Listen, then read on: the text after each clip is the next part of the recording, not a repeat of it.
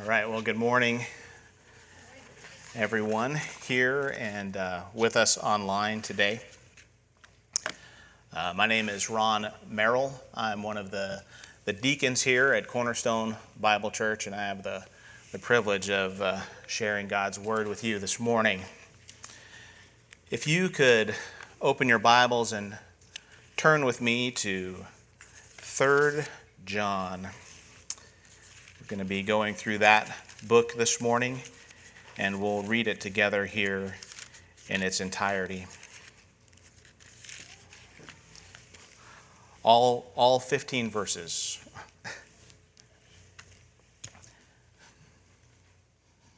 Third John. The elder to the beloved Gaius, whom I love in truth. Beloved, I pray that all may go well with you and that you may be in good health, as it goes well with your soul. For I rejoiced greatly when the brothers came and testified to your truth, as indeed you are walking in the truth. I have no greater joy than to hear that my children are walking in the truth. Beloved, it's a faithful thing you do in all your efforts for these brothers, strangers as they are, who testified to your love before the church you would do well to send them on their way on their journey in a manner worthy of God. For they have gone out for the sake of the name, accepting nothing from the Gentiles. Therefore, we ought to support people like these, that we may be fellow workers for the truth. I have written something to the church, but Diotrephes, who likes to put himself first, does not acknowledge our authority. So if I come, I will bring up what he is doing, talking wicked nonsense against us.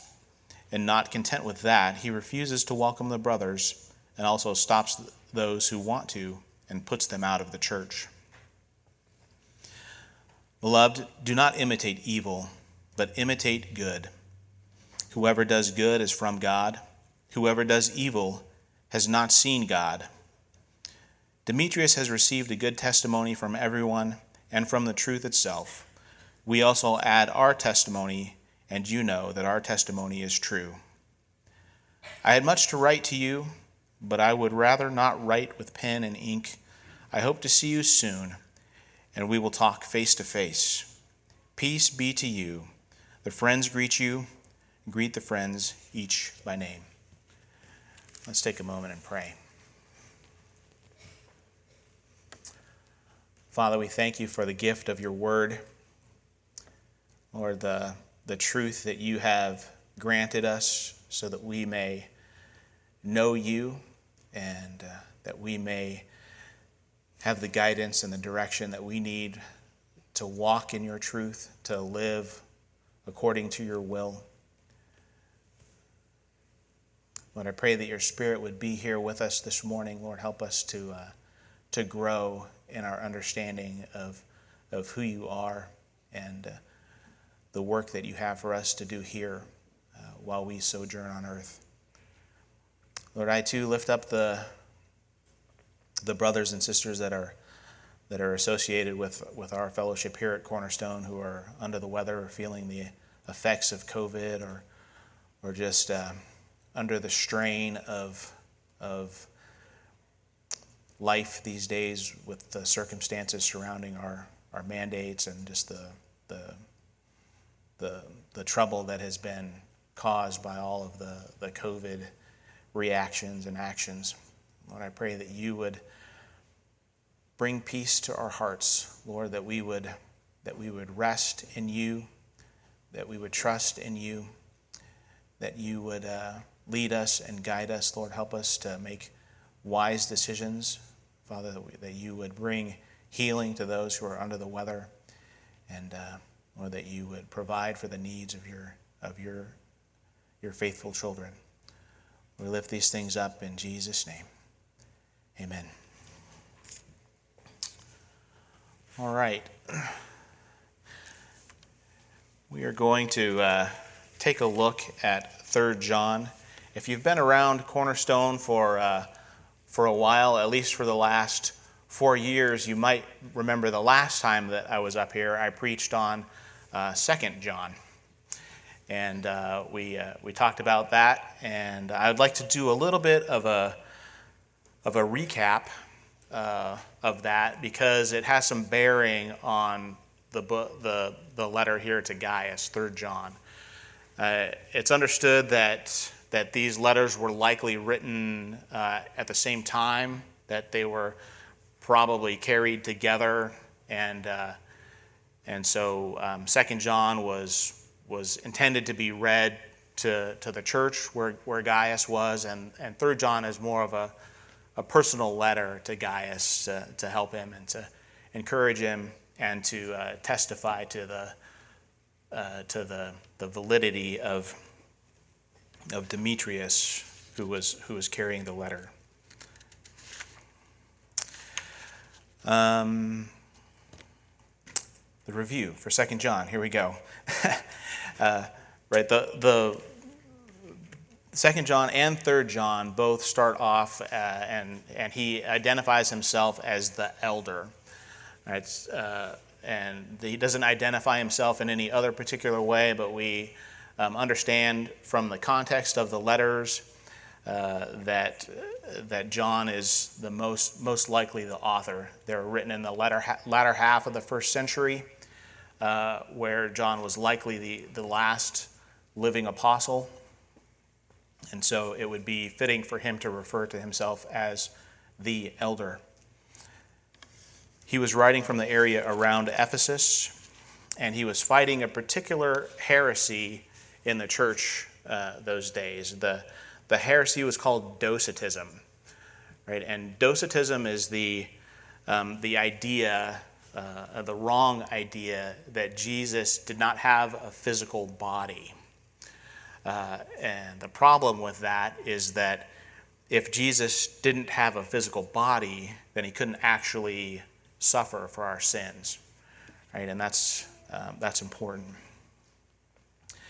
This idea, this heresy of Docetism, laid the foundation for a later heresy called Gnosticism and Gnosticism is the idea that um, all physical matter is bad or evil, and um, the only way or the only thing that's good is spiritual and non tangible um, things. And that is, um, th- that is a wrong idea as well. We know that God uh, made the world and everything in it, and that includes the, the physical matter that the, the world is is made up of, and he declared that it was um, good indeed.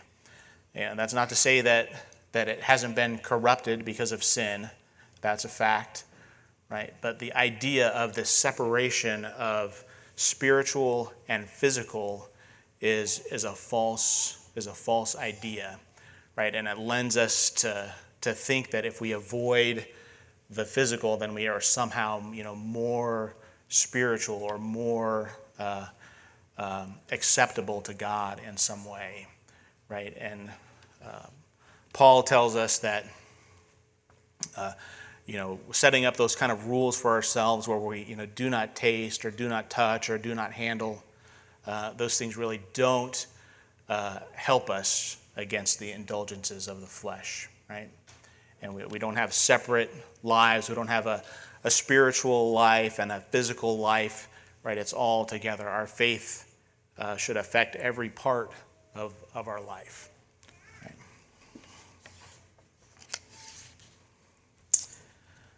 Also, in the uh, the letter, Second John, he provides uh, a warning in that letter against uh, providing hospitality to uh, to, to heretics, to people who are in this camp uh, where they're proclaiming this, uh, this Docetist idea. And uh, wanted to remind you that, that that warning against hospitality, where he says, do not, you know, do not um, let them into your home, is not like an endorsement of the idea to, to never allow, like, say, a Mormon who comes to your door in your house uh, it's more uh, along the lines of not providing a base of operations for someone who is going to spread that heresy. Right? So if the if a if someone comes and knocks on your door, a Mormon or a Jehovah's Witness, you ha, you can with a clear conscience uh, invite them in and give them a, a glass of water and and share the truth with them. All right. And so that's the kind of the recap of Second John and setting the stage for this letter that, that he writes to Gaius in, in 3 John. Verses 1 and 2 read uh, The elder to the beloved Gaius, whom I love in truth. Beloved, I pray that all may go well with you and that you may be in good health as it goes well with your soul. So, Gaius is a name that is mentioned four other times in the New Testament uh, twice in Acts, once in Romans, and once in 1 Corinthians. Uh, but it's not likely this same Gaius uh, that's addressed in this letter. All that we know about this particular person named Gaius, which was a, a common name, uh, is contained in this letter here.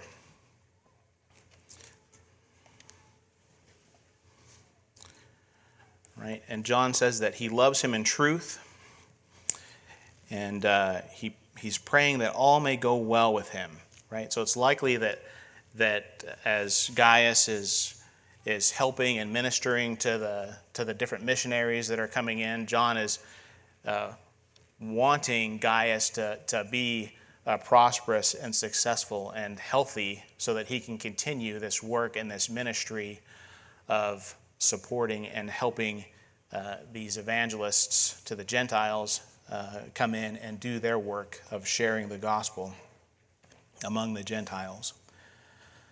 Uh, it, is, it is not actually a uh, basis for claiming a right to prosperity.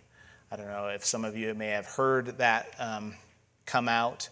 Uh, but it's, uh, th- that is not what is going on, here as as John prays that uh, all may go well with you and that you may be in good health, right? Those things are, are asked for uh, uh, and not a guarantee from God, but ask for that, that they may be able to serve and to, to work uh, the good works that God has for them to do, right?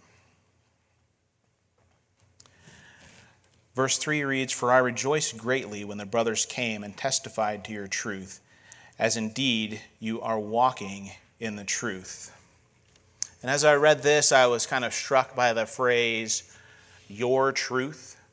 Uh, we hear that today, and, it's, and it evokes kind of an, uh, an interesting reaction, right? Well, that's your truth. This is my truth. This idea that we could possibly define truth uh, in our own minds in a, and in a way that doesn't actually correspond to reality, right? so uh, when I saw that, that's what came to my mind. Of course, that's not what John is talking about here in this gospel.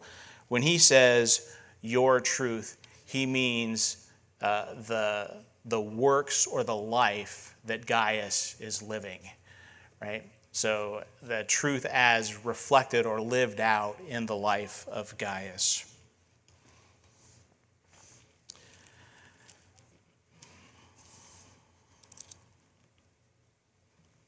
And that is confirmed by the testimony of the brothers that Gaius was walking in truth. Verse 4 says that John says, I have no greater joy than to hear that my children are walking in truth. Right?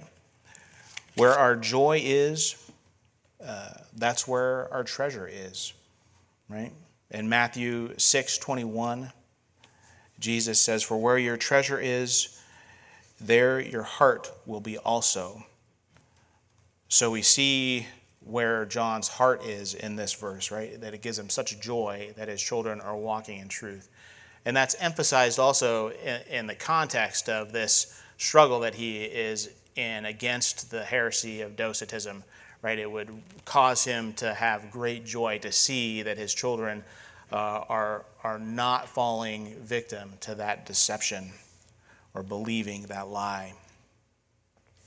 So he has joy in the fact that his children are walking in truth. Right? Docetism, the idea that that Jesus didn't have a physical body and therefore he he couldn't have suffered on the cross. And the problem with that is that that our sin is real. Right? The, the, way that we fall short, that is a real thing. And God's wrath uh, is real. And uh, he, his justice is real.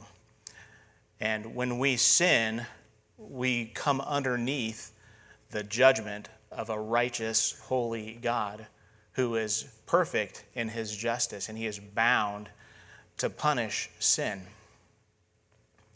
He can't just uh, wink at sin or, or hand wave over it. Uh, it needs to be dealt with. And that is one of the things that makes Christianity a unique faith. The fact that, uh, that it provides a way for God to be both perfectly just and perfectly merciful. And that way, the way, is Jesus Christ. And it, and it happened because Jesus Christ was born uh, of a virgin, lived a perfect, sinless life on this earth, fulfilled the law that God gave perfectly, every aspect and element of it, right? And then died a sinner's death on the cross, taking that wrath, that real wrath, upon his real body to the point of death. And he, he died a death on that cross in our place in the place of sinners so that we can be reconciled to God. Right? And every one of us is a, a sinner. We all fall short and fail to live up to the expectations that, uh, that God has for us, that those perfect expectations, right? We sin every day in thought, in word, and in deed, right? From the, the littlest sins to the, to the biggest sins, even, uh, even disrespecting or disobeying parents is enough of a sin to condemn us to hell. Or we don't think much about that, but but it's in it's in the Ten Commandments, and God provided it for us. And thankfully, He has provided a way for us to be forgiven in Jesus Christ. And we simply need to acknowledge our sin before Him, to repent of that, to, to agree with God that our sin is sin, to repent, to, to turn away from that sin, and to place our trust in this Jesus who was crucified in our place. And God says that if we do that, then we will be saved.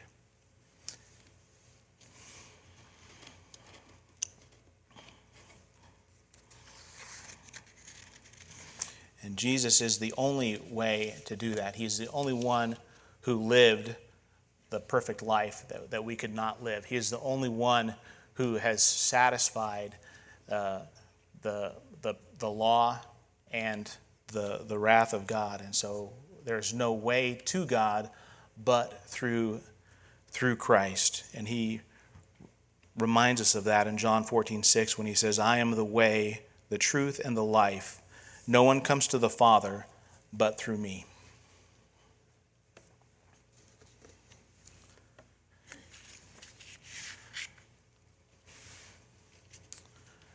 All right, returning to 3 John here in verse 5, it says, Beloved, it is a faithful thing you do in all your efforts for these brothers, strangers as they are. All right, we can infer here that Gaius was helping fellow believers. Um, and he's being encouraged by John to, to keep up the good work. You know, it's a good thing that you're doing this. Don't lose heart. Uh, you know, uh, we, we need you to, to continue to support us here. In verse 6, these brothers, uh, talking of these brothers who testified to your love before the church, you will do, you will do well to send them on their way in a, uh, to send them on their journey in a manner worthy of God. So these uh, people that uh, that Gaius was helping have given a report back to uh, uh to John, and uh, that's how John is aware of of the good work that Gaius is doing. I want us to talk for a minute here about. Um, well, let, us go ahead and, and, and read on through verse 8. Right, for they have gone out for the sake of the name, again, these missionaries, accepting nothing from the Gentiles. Therefore, we ought to support people like these, that we may be fellow workers for the truth. All right, I'll take this passage as a whole and uh, just be reminded here that, um, that not everyone is called to scour the jungles of South America or evangelize the last tribe in Papua New Guinea. Um, but we can participate in the spreading of the gospel by providing our financial support uh, to those people and by praying uh, for, the, for the people who are called to do that. I, I, like the way that, that Paul Washer puts it when he says, uh, You either go down into the well or you hold the rope for those who go down. Right? So there's no there's no third option, right? The the Great Commission says, Go and make disciples of all nations in Matthew 28, verse 19.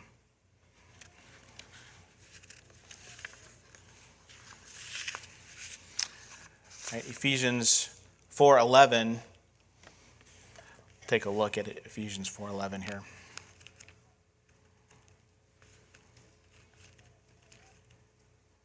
And we've got another verse in Ephesians.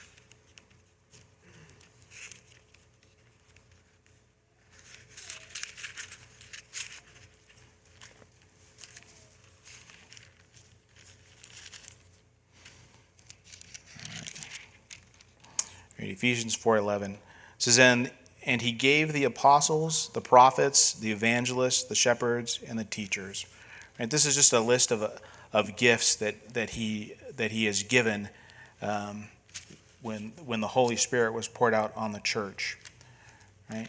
And uh, again, in, in chapter 4, verses 15 and 16, uh, say, Rather, speaking the truth in love, we are to grow up in every way into Him who is the head, into Christ, from whom the whole body, joined together by every joint with which it is equipped, when each part is working properly, makes the body grow so that it builds itself up in love.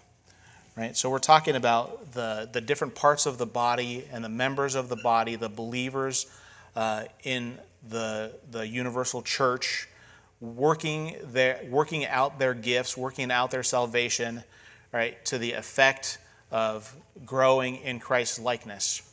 And in verse 11, we see that some of those gifts are preaching and teaching and evangelism. Right? Not everyone is called in those areas. Right? Some of us are called to hold the rope. And I would say that we at Cornerstone are committed to doing our part uh, to hold the rope. Right? And we do that by supporting the work of missions, um, spreading the gospel from Bakersfield to, to Bangladesh. Uh, we've had people you know, working and serving in eh, just across the Sierras here and uh, mission trips in India. Um, and to that end, uh, just as kind of a administrative note for you here, and, and maybe to help to help you think through your uh, part or your participation in this. At, at Cornerstone Bible Church, we're committed to giving a portion of of the gifts that we receive uh, to that work, right? And we've decided or committed uh, to 10%. So 10% of the, of the gifts that come into Cornerstone uh, over the course of a year are then uh, given out to this end of supporting um, uh, gospel, gospel work and and meeting local needs here in the body. Right? So we picked 10% as an example. Uh, we see it. We see it in the Old Testament, and uh, we felt like it was a good goal uh, for each of us to consider to strive toward. So if you are thinking about your giving and you think about that 10% number, and that makes you really anxious or nervous, um, then you know consider thinking about that and praying about uh, your heart towards the resources that God has given you. Not that uh, we should be giving under compulsion, right? In fact, we're commanded not to do that in 2 Corinthians 9 7. Right? That says that each one must give as he has decided in his heart not reluctantly or under compulsion, for God loves a cheerful giver, right? So that's that's the rule that needs to guide your your giving, right? It needs to be a, a joyful giving, but that doesn't mean that it shouldn't cost you anything or or maybe uh, cause you to make some different choices, And we can honor God different ways with our resources, giving, right? God also tells us that we. Uh, that we need to be faithful to pay our debts too, right? So if that's where you are, then you know part of your faithful use of God's resources is to take to take care of debt. Um, you know, and hopefully we can all get to the place where we have uh, put that away and we're free to, to be better givers.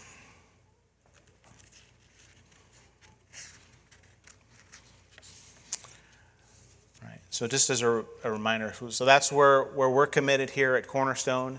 And as you give your gifts here, you participate in that, that gospel outreach by holding the rope for the missionaries that we support. And, and if you have more questions about our missionaries, uh, we have a little setup on the back wall by the sound booth with a map of where folks are, and you can see uh, some of the, the, the lives that we have invested in and where they're working in the world to, to make Christ known. All right, back to 3rd John. In verse 9.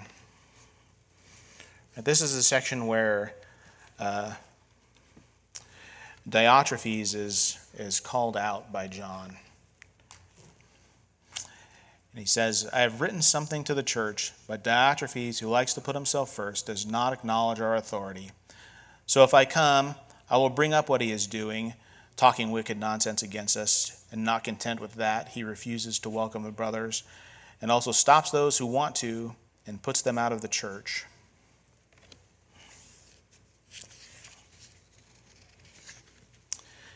Right? The charges against Diotrephes. Uh, I see five of them here. Um, he, he's self centered, he puts himself first, he doesn't acknowledge John's authority. Um, he's talking nonsense or foolish talk against them. Uh, he refuses to welcome the brothers. Uh, he stops those who want to. And then I guess the sixth one, he puts them, he puts them out of the church. So apparently, Diotrephes is a person with some degree of authority in the local church there where Gaius is, and he's able to do that.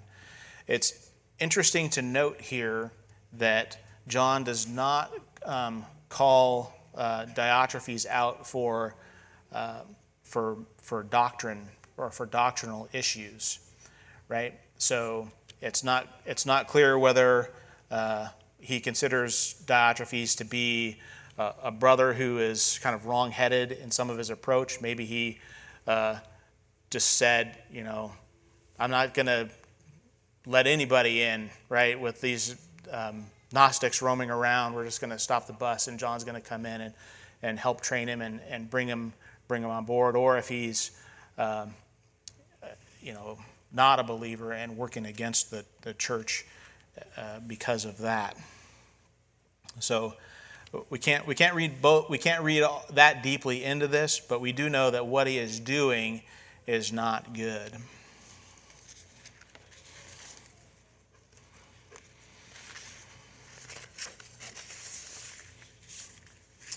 And then at the end of that section, he, he tells Gaius uh, Beloved, do not imitate evil, but imitate good. Right? Whoever does good is from God, and whoever does evil has not seen God. Right? So we could infer that Diotrephes may, may be in that camp of those who have not seen God because what he is doing has been called out uh, as examples of evil that Gaius not, ought not to be imitating. Um, but we are called here, along with Gaius, to imitate what is good. Right? And how do we know what is good? We know what is good because the Bible tells us what that is. Right? 1 Corinthians chapter 4 verse 16 Paul says, "I urge you then to be imitators of me." Um, and then he clarifies again in uh, 1 Corinthians chapter 11 verse 1. He says, "Be imitators of me as I am of Christ."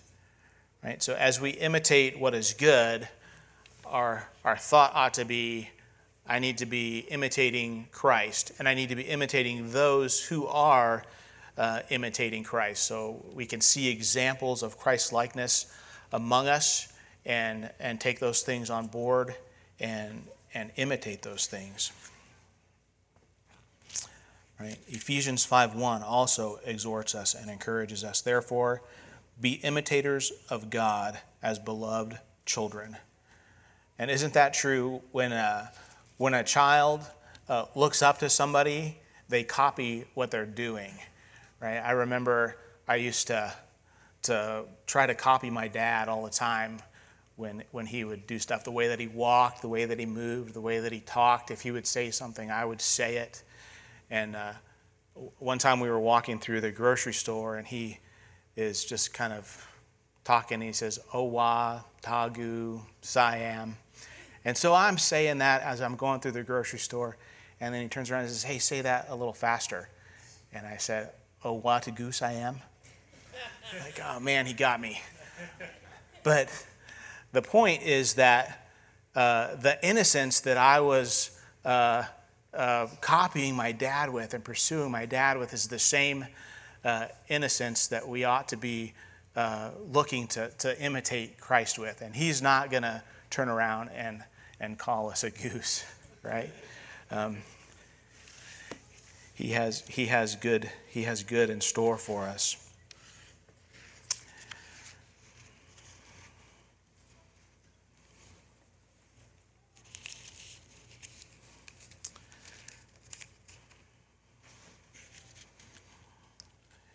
All right.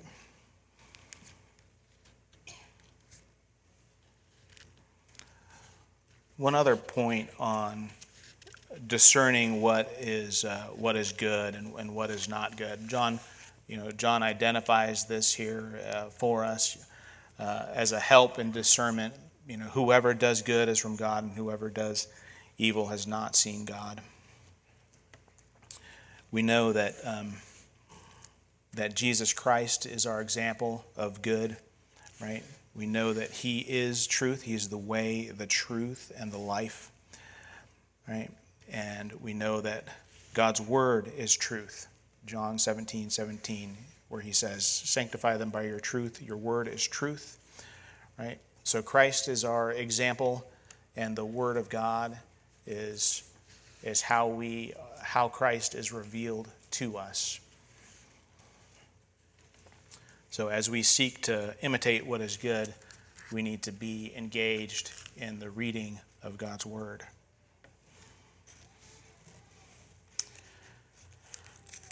Verse 12 in 3 John moves on to a, a commendation of Demetrius and reads Demetrius has received a good testimony from everyone and from the truth itself. We also add our testimony, and you know that our testimony is true. Right? Again, here's this use of the, the truth, right? Uh, and from the truth itself. Again, that is how uh, De- Demetrius is working out his faith, the, the, the, the works that are the result or the fruit of his faith in Christ. Right? And so, so Gaius, Demetrius is uh, commended to, to Gaius here as someone he can trust to bring into his home and to provide that base of operations for the spread of the true gospel among the Gentiles, right? We want to avoid, they wanted to avoid bringing in any, uh, any uh, Docetists or any Gnostics and bring in people who are going to be of the truth and sharing the truth, as we should be people who are of the truth and sharing the truth and participating in the sharing of truth by the giving of our our time in prayer and the resources that God has blessed us with.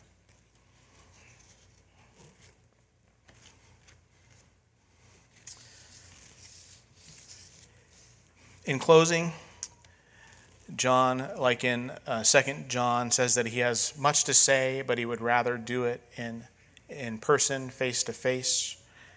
And uh, in God's providence, this is the extent of the communication that we have here in in 3 John. And he closes uh, with, the, with a standard greeting where he hopes to see them soon and uh, gives them his peace. Peace be to you. In verse 15, friends greet you and greet the friends each by name. Right? Noting the, the personal nature of, of John's ministry. I'm sure there were too many to list there. And uh, he asked that they would be greeted. That is the word for us here today at Cornerstone. Let's pray.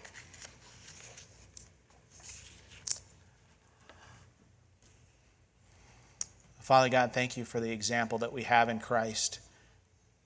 Thank you that He is indeed good.